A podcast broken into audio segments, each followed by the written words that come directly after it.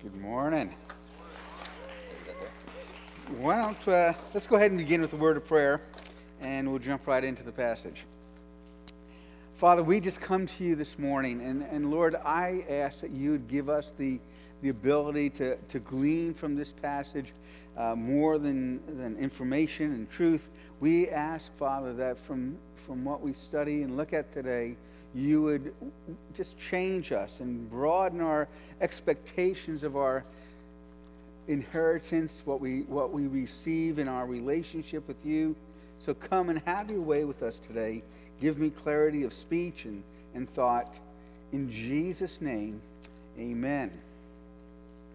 Well, we, as Michael said, we've been going through the uh, Paul's letter to the Colossian church. And the, the passage we're at today is, uh, is one of my favorite passages.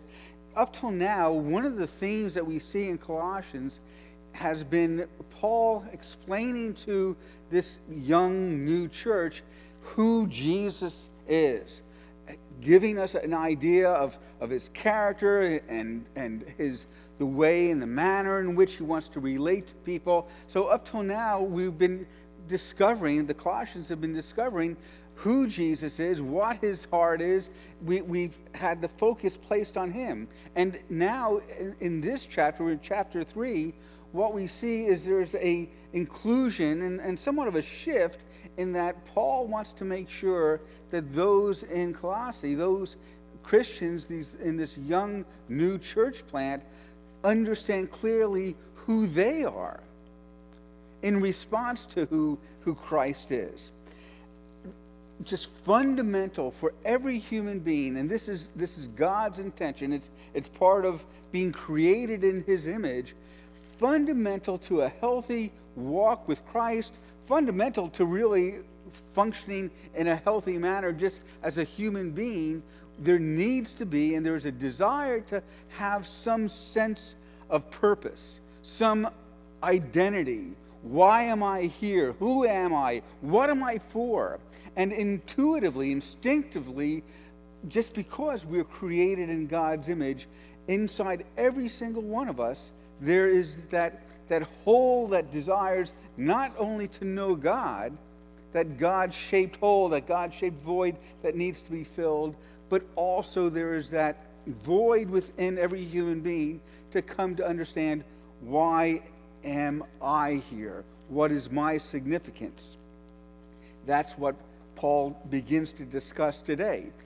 And all of us, we go through life, we come into life looking to find out, looking to have that, that uh, question answered Why am I here? Who am I?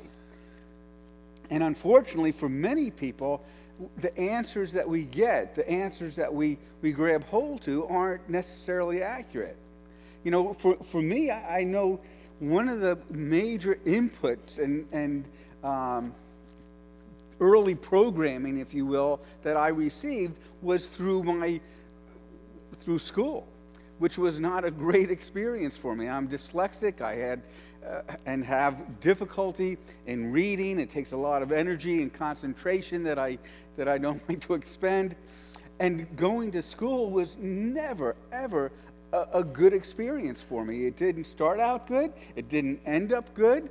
I managed, but it, it was not positive. And I remember as a, as a little kid, it affected how I began to draw a sense of who am I and what am I. One of the problems was I was a sparrow. And, and what I mean by that is, in, I think it was in first grade, they broke down the class into reading groups.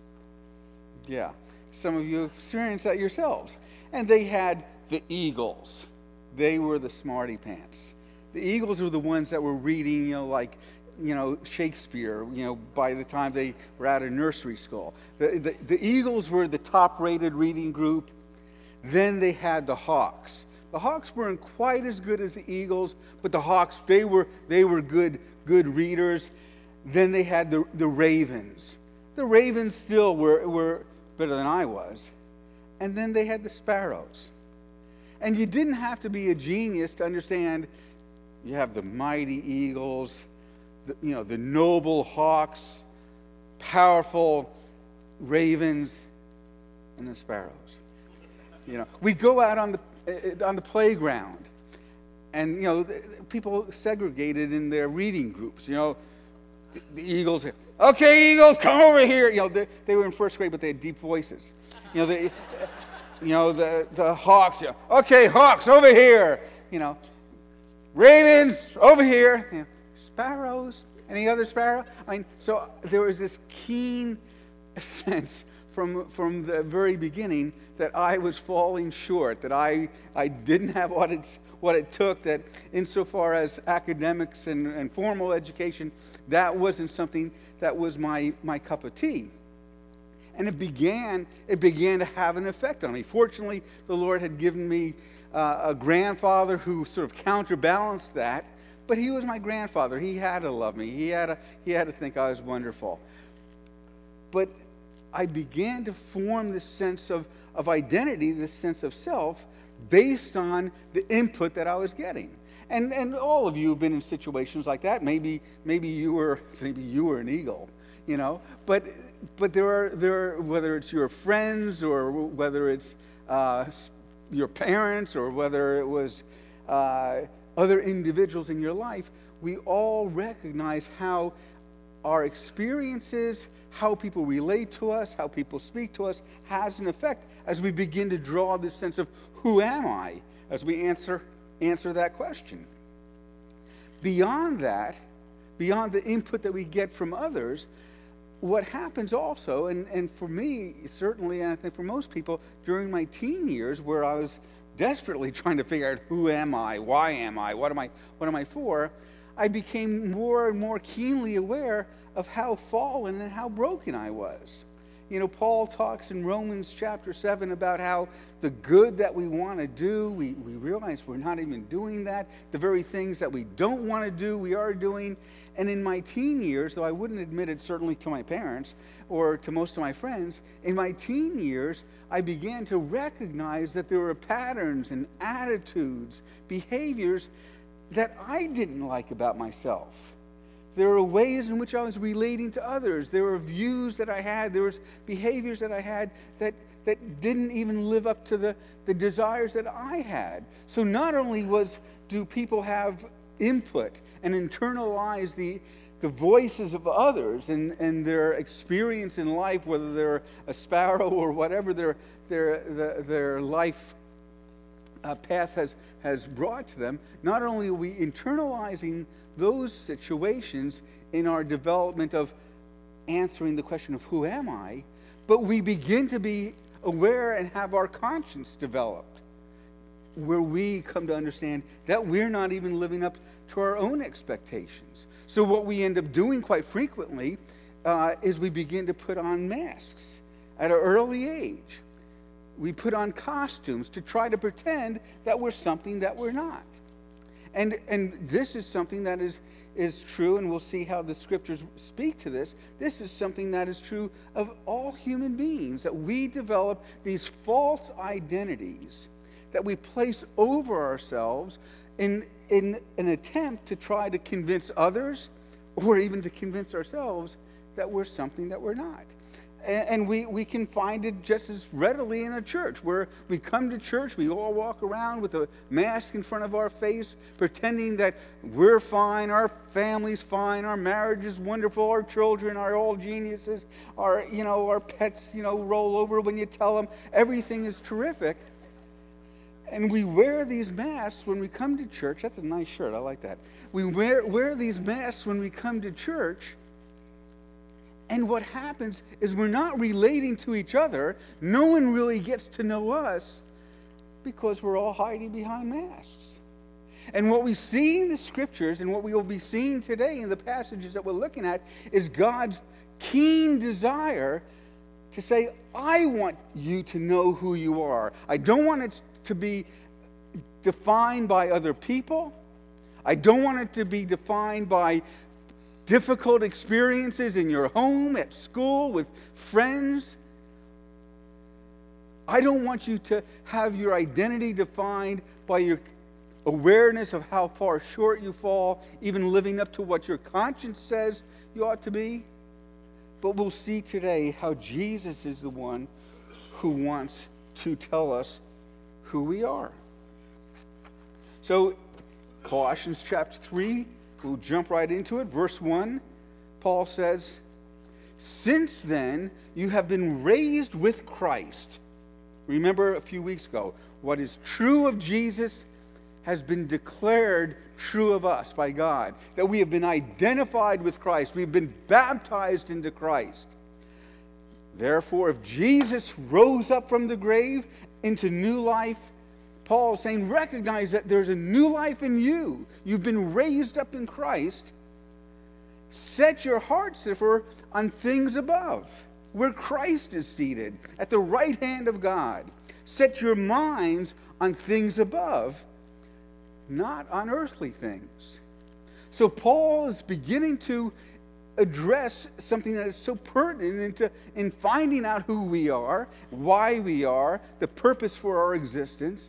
And he says, you need to lift your eyes up because our identity, our purpose, why we're here, who we are, and who we're not, doesn't come from those things that you could see and ascertain from your relationships and your experiences here on earth.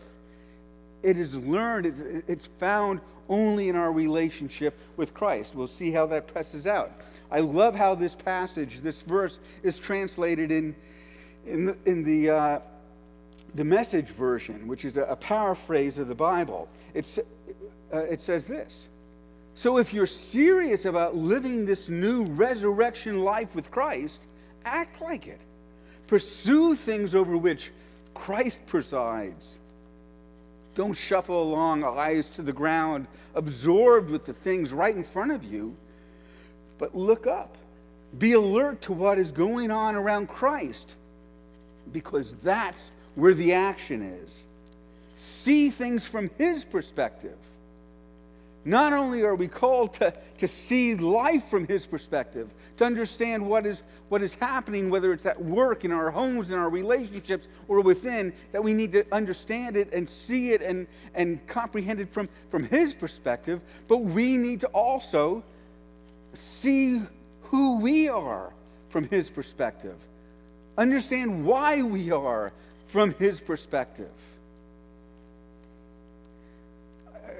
A, a verse that, that, that goes right along with this in Romans chapter 8, verse 15. Again, out of the message uh, version, it says, This resurrection life received from God is not a timid, grave tending life.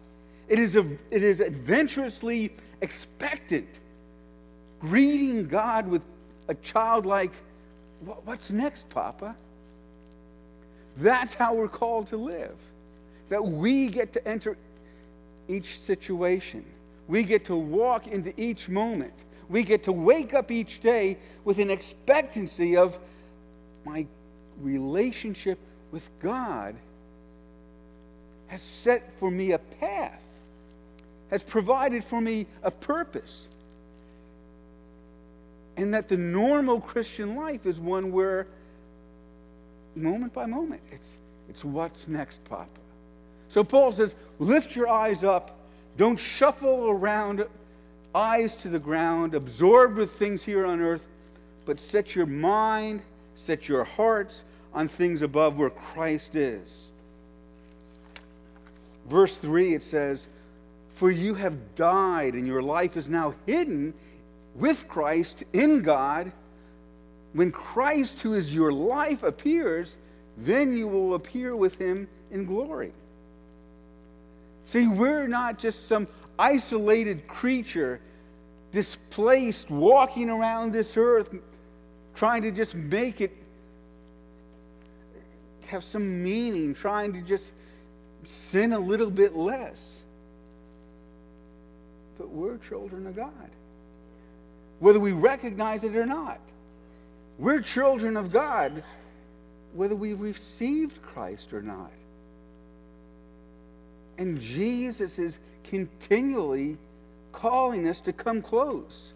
He's calling those who are separated from Him to come and find forgiveness and relationship with Him. And for those who have received Christ and have that gift of forgiveness, He's calling us into that next step of understanding how we can walk with Him, how we can be used by Him, how our life is not just, just one more pawn in His, in his major game, but He created us for a purpose, and each moment has, has real purpose.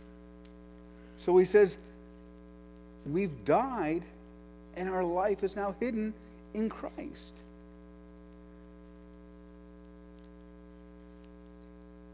Our identity, our life, our purpose comes in our relationship with Him. And it's Christ who is the only one who can let us know who we are. It's Christ who is the only one that can let us know why we exist. And it's Christ who is the only one that has designed tomorrow a path for you to walk in that is designed specifically for you, where you can walk with Him like the disciples walked with Jesus through the, the dusty roads of Galilee and understand I'm not just shuffling around through this life trying to mind my own business until Jesus returns. But there is purpose in how we live. But there's this tension. There's a tension because there's still these voices from the past. Voices, whether it be from our parents who, who thought, well, you're just never going to amount to anything. Voices of our brothers and sisters, and, and, and recognition that we just are falling short. We're the black sheep of the family. Voices of, of our experiences in school with, with friends, names that we perhaps were called, and maybe have come to learn to call ourselves. And even though we're far from our childhood, it's very easy, isn't it, to walk around with, with those individuals in your back pocket. And you hear those voices from within saying, You're, you're not going to amount to anything. You're not going to be able to do this. Oh, yeah, you think you're going to go ahead and get that raise? Even if they gave you that promotion, you'll, you'll fail. Voices that, that are repeating things that were said to you by by your ex spouse, by your ex boyfriend, your ex girlfriend, by, by so called friends from the past. We carry them with us. We have the internal voice of our conscience, who is, who, that makes us very aware that we fall short every day, that we, we sometimes don't, don't like ourselves very much. So Paul says, No, I want you to understand that you have died. That's no longer who you are. And Christ now wants the opportunity to define you, to speak to you, to imprint his truth within you. Our life is now our life is now hidden in Christ, in God. We're his, you're his. And if you don't know that, you're missing out. If you're not walking in that reality in an ever increasing manner, you're living a substandard Christian existence. We cannot discover who we are through anything here in this world. Don't discover who we are by how this world responds to us we discover who we are, why we are, and what we're for by getting our eyes, the eyes of our mind, the eyes of our heart, towards Jesus. And, and for some of us, what we end up doing is we, we think, I'll, I'll just dive within and I'll figure out who I am. Uh, we begin to engage in, in introspection. We think if I could understand enough about myself, then I'll have control over being who I want to be and, and rising up. And, and we, we engage in all sorts of efforts in our introspection. It's become an epidemic in our culture. I mean, you can't go on the internet without having, you know, an offer of, you know, a, a dozen different tests you could take in any day. You know, discover what animal you are, discover what color you're most like, discover, you know, the, the, the, the fairy tale character that is, is you're most similar to. We love taking those tests. We love reading books that give us the, you know, the 25 characteristics of adult children of alcoholics. We, we, we want to understand what makes us tick. Because we, we assume that if I could understand what makes me tick, then I can have control over it. Not so. It's Christ who is our life. It's not insight that results in change. It's not insight into yourself that results in change. It's Jesus that brings about change. And no matter how much we understand about ourselves, no matter how much we introspect, no matter how much we look within, we're not going to be able to change ourselves. We're not going to be able to control life. We're not going to be able to make life safe. We're not going to avoid problems from the past. It is Christ who's apprehended. And our responsibility is now to respond by grabbing hold of Him.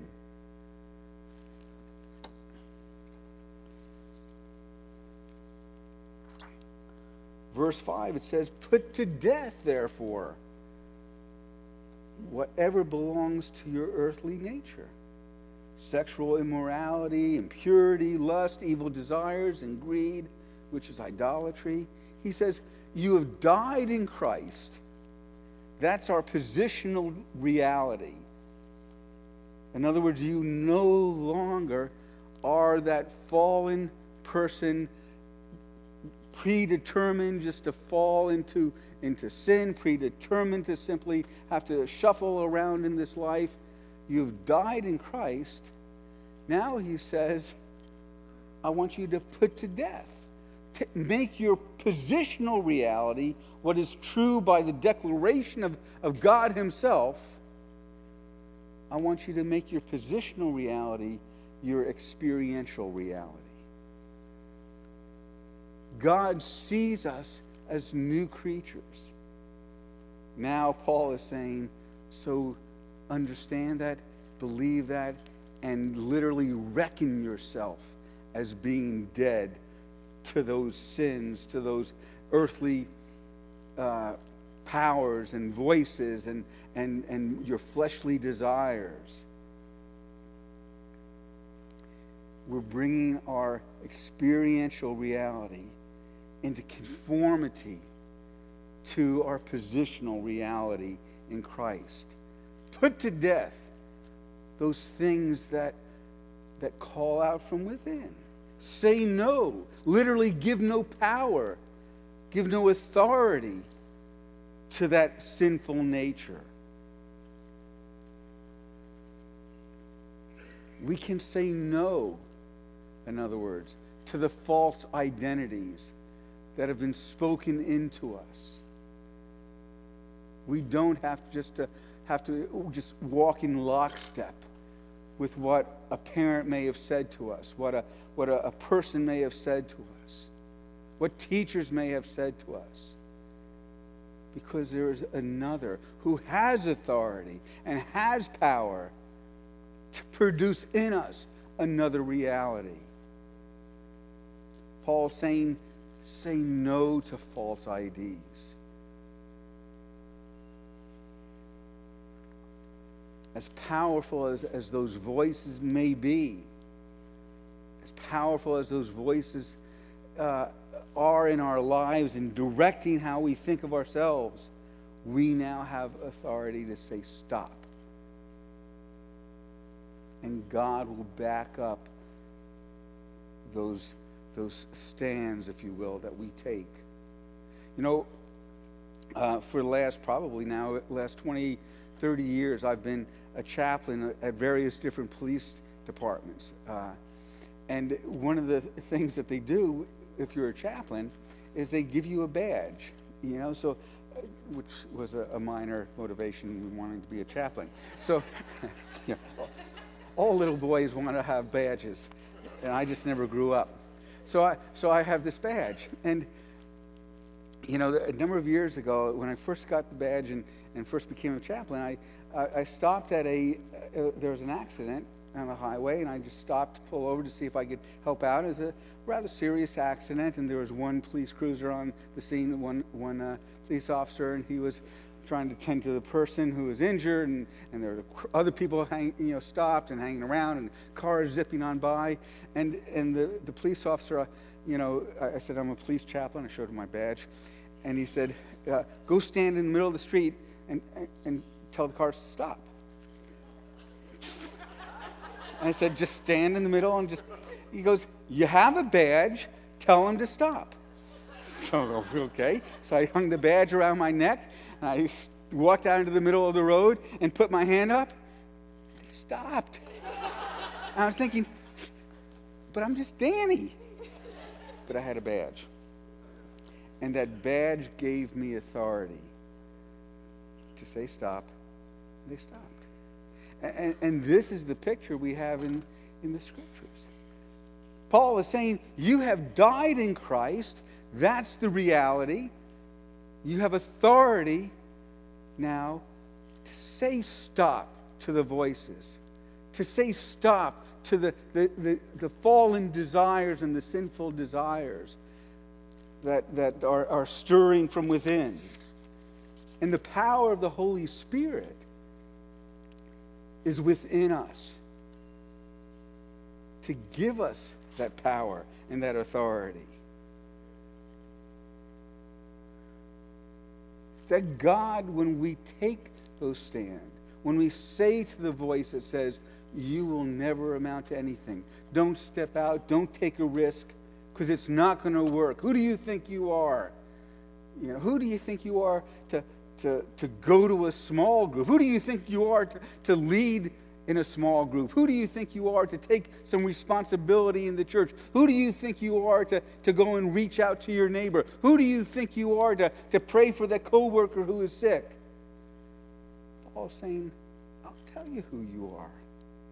And I'll tell you why you are. You're a carrier of the presence of God. The Holy Spirit is within you. Your life is hidden in Christ, in God. That's who you are. And you have the authority to take those stands and the power of the Holy Spirit within you to back up those stands. Verse 6 says, Because of these things, because of the, the sinful nature that, that rises up and wants to take control, Paul says, incidentally, because of these things, the wrath of God is coming. That doesn't sound too hot. What, what happened to grace? But properly understood, that's perhaps one of the most gracious verses in the scriptures. At least it alludes to one of the most gracious aspects of who God is and who we are. You see, God is, is perfectly holy, perfectly righteous, perfectly just, entirely good, entirely holy, and a, and a holy, righteous, perfect, just God can't just say, oh, well, you know, you're sinning a little bit, a little bit of immorality, a little bit of, of uh, you know, problem with your attitudes and your behavior. Well, we'll just look the other way. No, God says, I am a holy God. And in fact, the scriptures say that God says that the penalty for sin is death. And that holy God who is compelled to say that in my justice and in my holiness, sin cannot be tolerated, that same holy, just God, out of his mercy and out of his grace, stepped off the throne of heaven, became a human being like you and I and said, I'll take the penalty on myself. The same holy God that is compelled to pour out his wrath on sin came to earth in the likeness of human beings, was nailed to a cross, and said, I'll receive the full wrath of God for your sin, for my sin. And what's more, then I'll give a lifetime for you to respond and receive that free gift. This is amazing grace. This is amazing grace. Goes on in verse 7 and says, For you used to walk in these ways in the life you once lived. You used to just assume, since these desires rose up within you that caused you to, to sin in a variety of ways, that that was just who you were. That's just that's just your life. That's just the nature of your existence. Paul says you used to walk in these ways in the life that you once lived, but now you must also rid yourselves of all such things as these. Not just the ones that he listed already, but he adds, he says, anger, rage, malice, slander, filthy talk from your lips. He says, Do not lie to each other, since you have taken off your old self with its practices. He's beginning to give a, give a, a mental picture, a, a, an image of, of we put on Christ, having taken off our old self.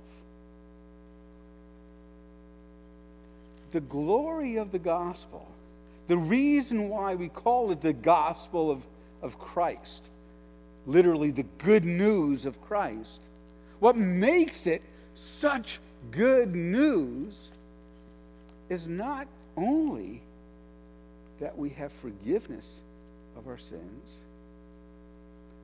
but God is at work in us so we don't have to continually be a slave to sin.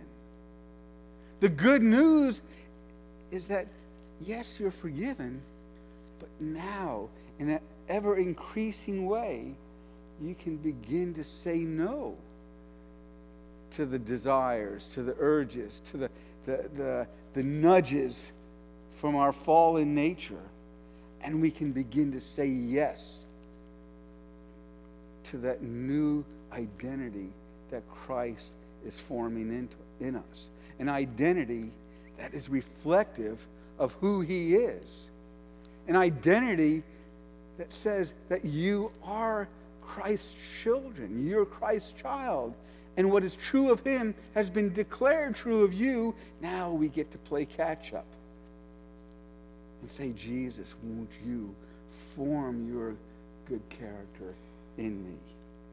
Rid yourselves of such things. Take off your old self and its practices. So we walk into situations where we, we've seen patterns in our lives and we think, oh, I know this is not going to be a pretty picture. You know, you, you, you perhaps you're driving home after a hard day at work. You know you're, you're uh, emotionally drained. You're anticipating that your roommate is going to have left dishes in the sink, that your kids are going to leave bicycles in the driveway, that things aren't going to be as you wish when you get home, and you think, oh, I, I, I see what's coming. This isn't going to be pretty. Jesus is saying, you have a choice now. Not mind over matter, not just get a stiff upper lip and go and act right, but say, Jesus, that's no longer who I am. That's not my identity. So, Lord, I'm going to go home and, my, and I'm going to, to step out, if you will. I'm going to put on the right character. But, Jesus, if you don't back it up, if you don't give me grace, if you don't give me the ability to walk it out, I'm going to stumble. So, in, in the same way as, as, as Peter stepped out of the boat, when he saw Jesus and said, Jesus, as Jesus was walking towards the, the, the apostles when they were fishing, Peter says, can I, can I come to you, Jesus? Can I walk on the water? Jesus said, Come. Sure. But that wasn't part of Peter's normal life. He didn't have the ability within himself to walk on water. But Jesus said, You can. Made a difference. So Jesus levitated Peter up and over the side of the boat and gently down onto the water, right? No. Peter said, Can I come to you? Jesus said, Yes. And then Peter had to do something that was incredible. He had to step off over the side of the boat and actually put his foot on the water. To do something that was not within his character, his nature, or ability to do. Knowing that, Jesus, if you don't hold me up, this isn't going to work. But Peter had to step out, didn't he? And then God gave him what was necessary to walk it out. And that's what Paul is talking about. Whether we're talking about our speech and our attitudes, slander, gossip, and those kinds of things, talking about attitudes within, or, talk, or talking about some addiction or, or area of immorality that we think, well, I'm just a victim to it. I just can't help myself. Peter's saying, no. Put off the old self, put on the new self, and step out and see and watch the power and the presence, the authority of God within you allow you to do what you've been created to do, to be who you've been created to be.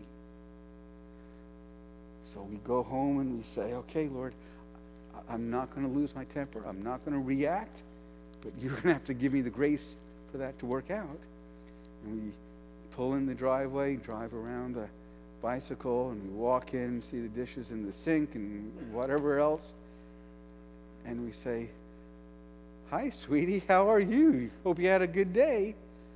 And we're, saying, Lord, come quickly. and He will. And He does. Because that's the nature of this relationship we have. He tells us who we are. We step out into our positionally re- positional reality, the positional truth, and He provides for us what is necessary to walk in that new reality. Verse 10, it says, coming out of verse 9, which says, Since you've taken off your old self, now in verse 10, he says, And have put on the new self, which is being renewed. There's a process going on. There's a process going on. It's going to take a lifetime. We're never going to fully be like Christ this side of heaven. But we can see and we should see and we're able to see continual change as we give more of ourselves to Him. We're being renewed in the knowledge and in the image of, its, of the Creator. Here, there is no Jew or Gentile, circumcised or uncircumcised, barbarian, Scythian, slave or free, but Christ is all and in all. In other words, it doesn't matter. It doesn't matter who you are. It doesn't matter your background. If this was written today, it would say there's no difference between black or white, Parisian or, or Syrian, Mexican or American because Christ loves all and Christ wants to work in everyone's life and Christ is active in everyone's life. And it doesn't matter what your background is, it doesn't matter what your parents said you were, it doesn't matter what your teacher said you were, it doesn't matter what your experience has been, it doesn't matter what addiction has, has held you, because Christ is all and in all. And He is at work and He is for us. Therefore, as chosen people, holy and dearly beloved, clothe yourselves with compassion and kindness and humility, gentleness and patience. Bear with each other and forgive each other. If any of you has a grievance against someone, forgive as the Lord forgave you. There's a process underway, and it will last a lifetime. But it's grounded in our relationship with a living God. It's not grounded in just simply knowing truth from the neck up. It's grounded in a relationship. The reason why we need to be men and women of the Word is because the Word points to Him. The reason why we need to be part of a church is because community helps us to see Him. The reason why there's this process of change, this process of sanctification going on within us, is because Christ is forming us into His image. But it's, it comes from seeing Him. We're being renewed by the knowledge of our Creator. Now, this word knowledge, remember in earlier chapters, we talked about how in, in prior chapters it was the word uh, gnosis, you know, to know something. But here, when he uses the word knowledge, it's a different word. It's gnosis with a prefix, epignosis. And it's a knowledge that comes from proximity. It's a knowledge that comes from being near. We are being renewed because we have an experiential, we need to, we ought to, we're invited to have an experiential knowledge of Jesus. Because we get to walk with him, we get to see him, we get to see the examples like Jim shared this morning. We get to see examples of his fingerprints, his activity in our lives from the inside out and sometimes all around us.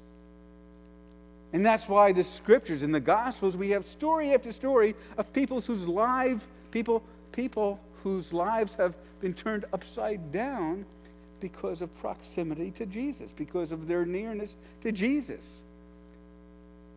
Yeah, the woman who touched the hem of his garment, the woman who, at the well, the woman who was brought before him as an adulteress, the change in the life of Zacchaeus, the change in the life of the disciples.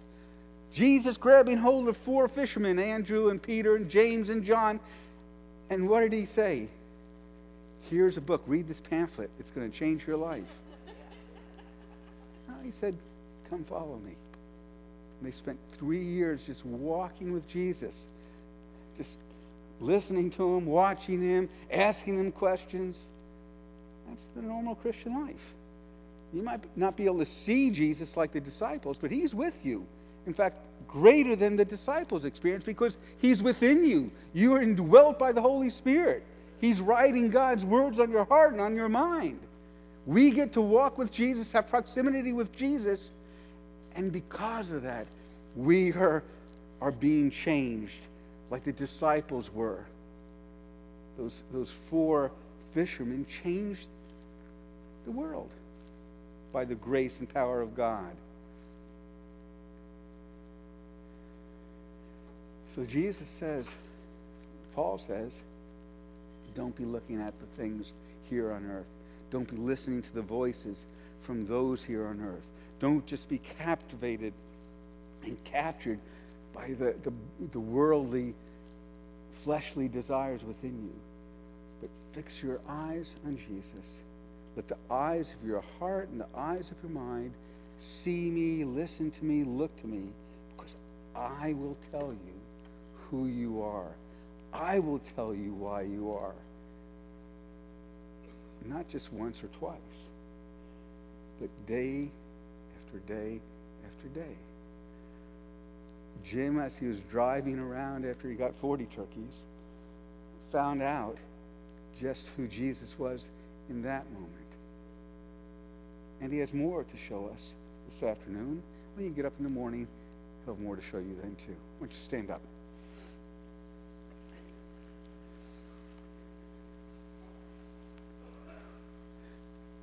So in us, we, we all we all need to find out who we are.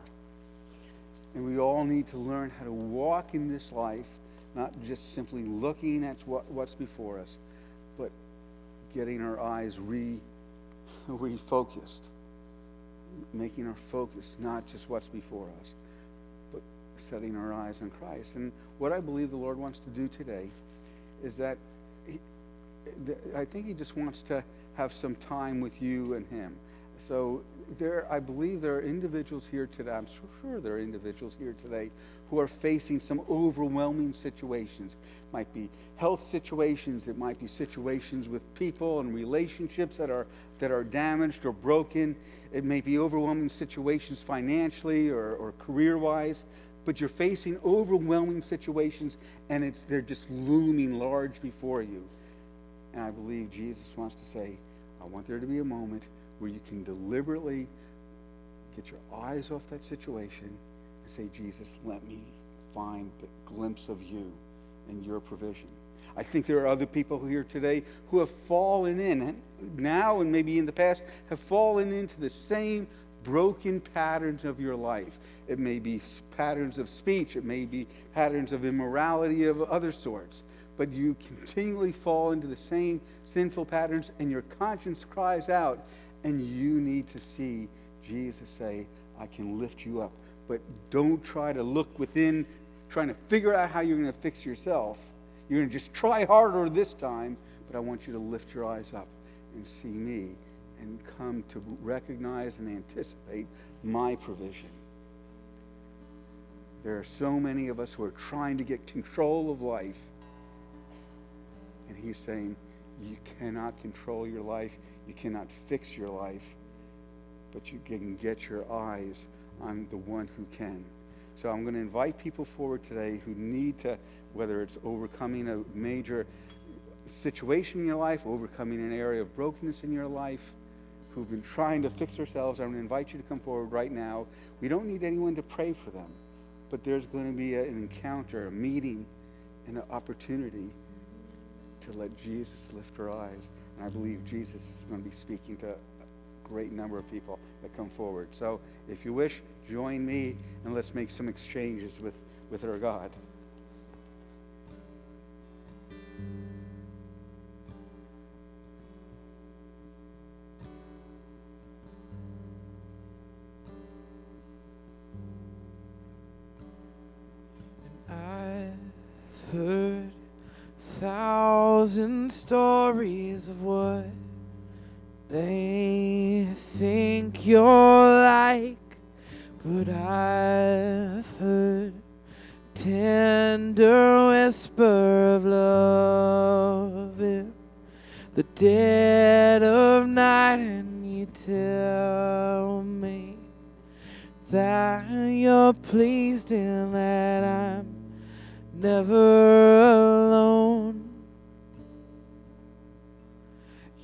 Good, good father.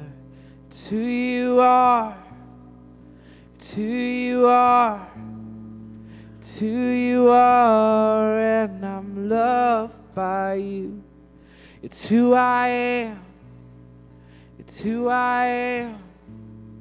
It's who I am right now where you are, if you're up front, if you're still at your seat, just tell Jesus what it is that, that is, is occupying your attention, that has grabbed your focus, that overwhelming situation, that broken relationship, that, that, that major need in your life, the pattern of, of brokenness that you see. Just uh, in your heart, just tell Jesus, here's the situation that, that has grabbed hold of my attention. I give it to you, Jesus, and I turn my focus my attention to you. Right now, just tell Jesus what that is.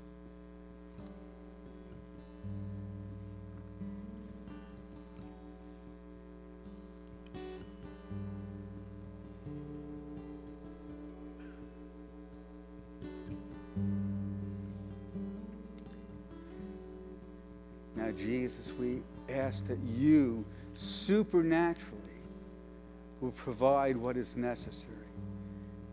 Give us endurance. Give us strength.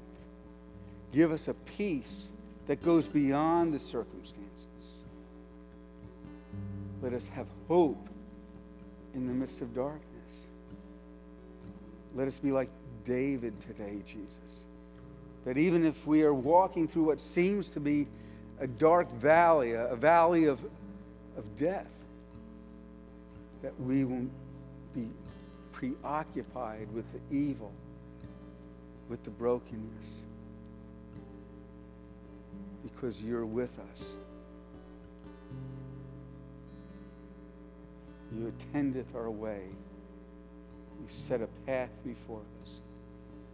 Father, today we exchange these overwhelming circumstances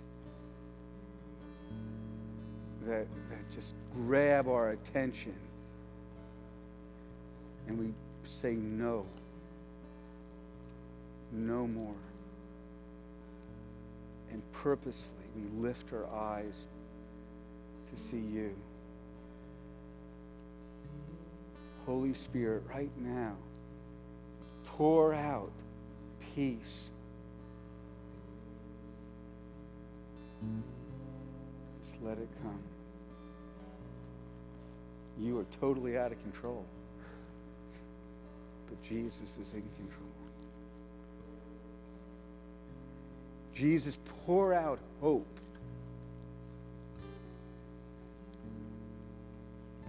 You see no light at the end of the tunnel. But Jesus is already there.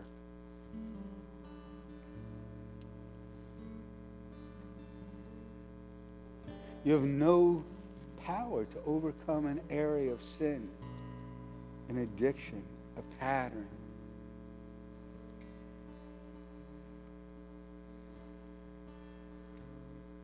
Jesus never expected you to overcome sin by extra effort. Jesus, we say no to the sin. Now, won't you give supernatural grace to work from the inside out? As often as we have just desires apart from your purposes, Jesus will say no, but we trust that you'll back up those words. We'll say stop it to those voices in our head defining us in inconsistent ways of how you created us. We'll just say no to those voices. But Lord, won't your voice come loud and clear, speaking to us who we are, how you see us. There are people here today who have been called names, names by parents, by family members, names by others.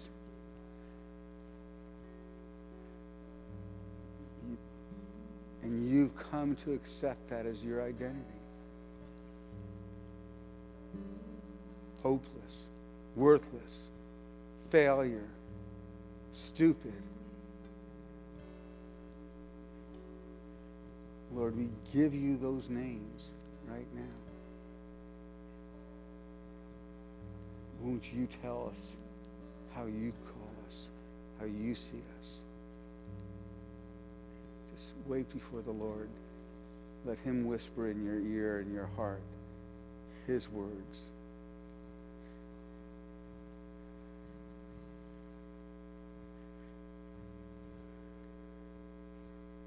What do you call us, Jesus?